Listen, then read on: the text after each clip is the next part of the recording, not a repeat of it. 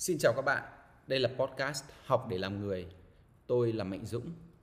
Trong mạch chia sẻ về giai đoạn midlife crisis của tôi, hôm nay là một cảm xúc bộc phát từ khi tôi vẫn còn làm công việc cũ. Đó là giai đoạn cuối của quãng thời gian 12 năm làm truyền hình, một giai đoạn đáng nhớ, nhiều niềm vui, sự thăng hoa, nhưng cũng có những nốt trầm về tâm trạng.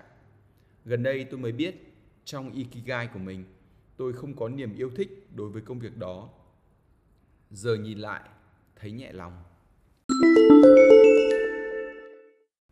Công tư lẫn lộn. Đời thật đáng chán. Life is a mess. Không phân biệt rạch ròi giữa công việc và cuộc sống, tôi thấy thật mệt mỏi. Về nhà mà vẫn nghĩ ngợi chuyện cơ quan. Đến cơ quan thì không tập trung, không chủ động, tự tin mà làm việc. Như một bộ domino đổ lung tung, chẳng tạo nên hình thù gì cả đã đến lúc phải chấm dứt sự lộn xộn này.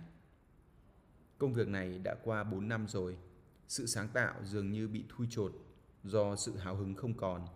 Không hào hứng là do không còn được khích lệ và ủng hộ, cảm thấy bị soi mói và ghen ghét. Nếu mọi thứ đúng là như vậy thì có lẽ nên tính đường thay đổi.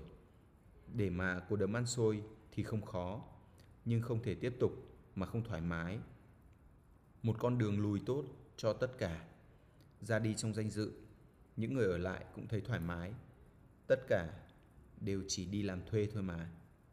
Mọi sự đố kỵ, rèm pha, khó chịu chẳng qua cũng chỉ là gato.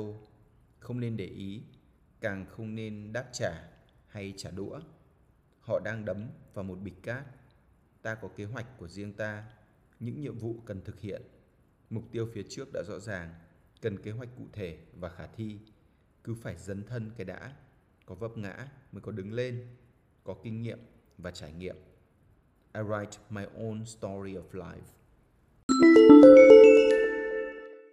Cảm ơn bạn đã lắng nghe những chia sẻ của tôi. Đây là nơi tôi đang thử thách bản thân với mục tiêu 1.000 podcast. Do vậy, sẽ không thể tránh khỏi những nội dung chưa được ngon lành cành đào. Tôi đang học bằng trải nghiệm, nên mong bạn bỏ qua nếu bạn tình cờ ghé qua. Trường hợp bạn có hứng thú chúng ta sẽ còn gặp lại. Bye.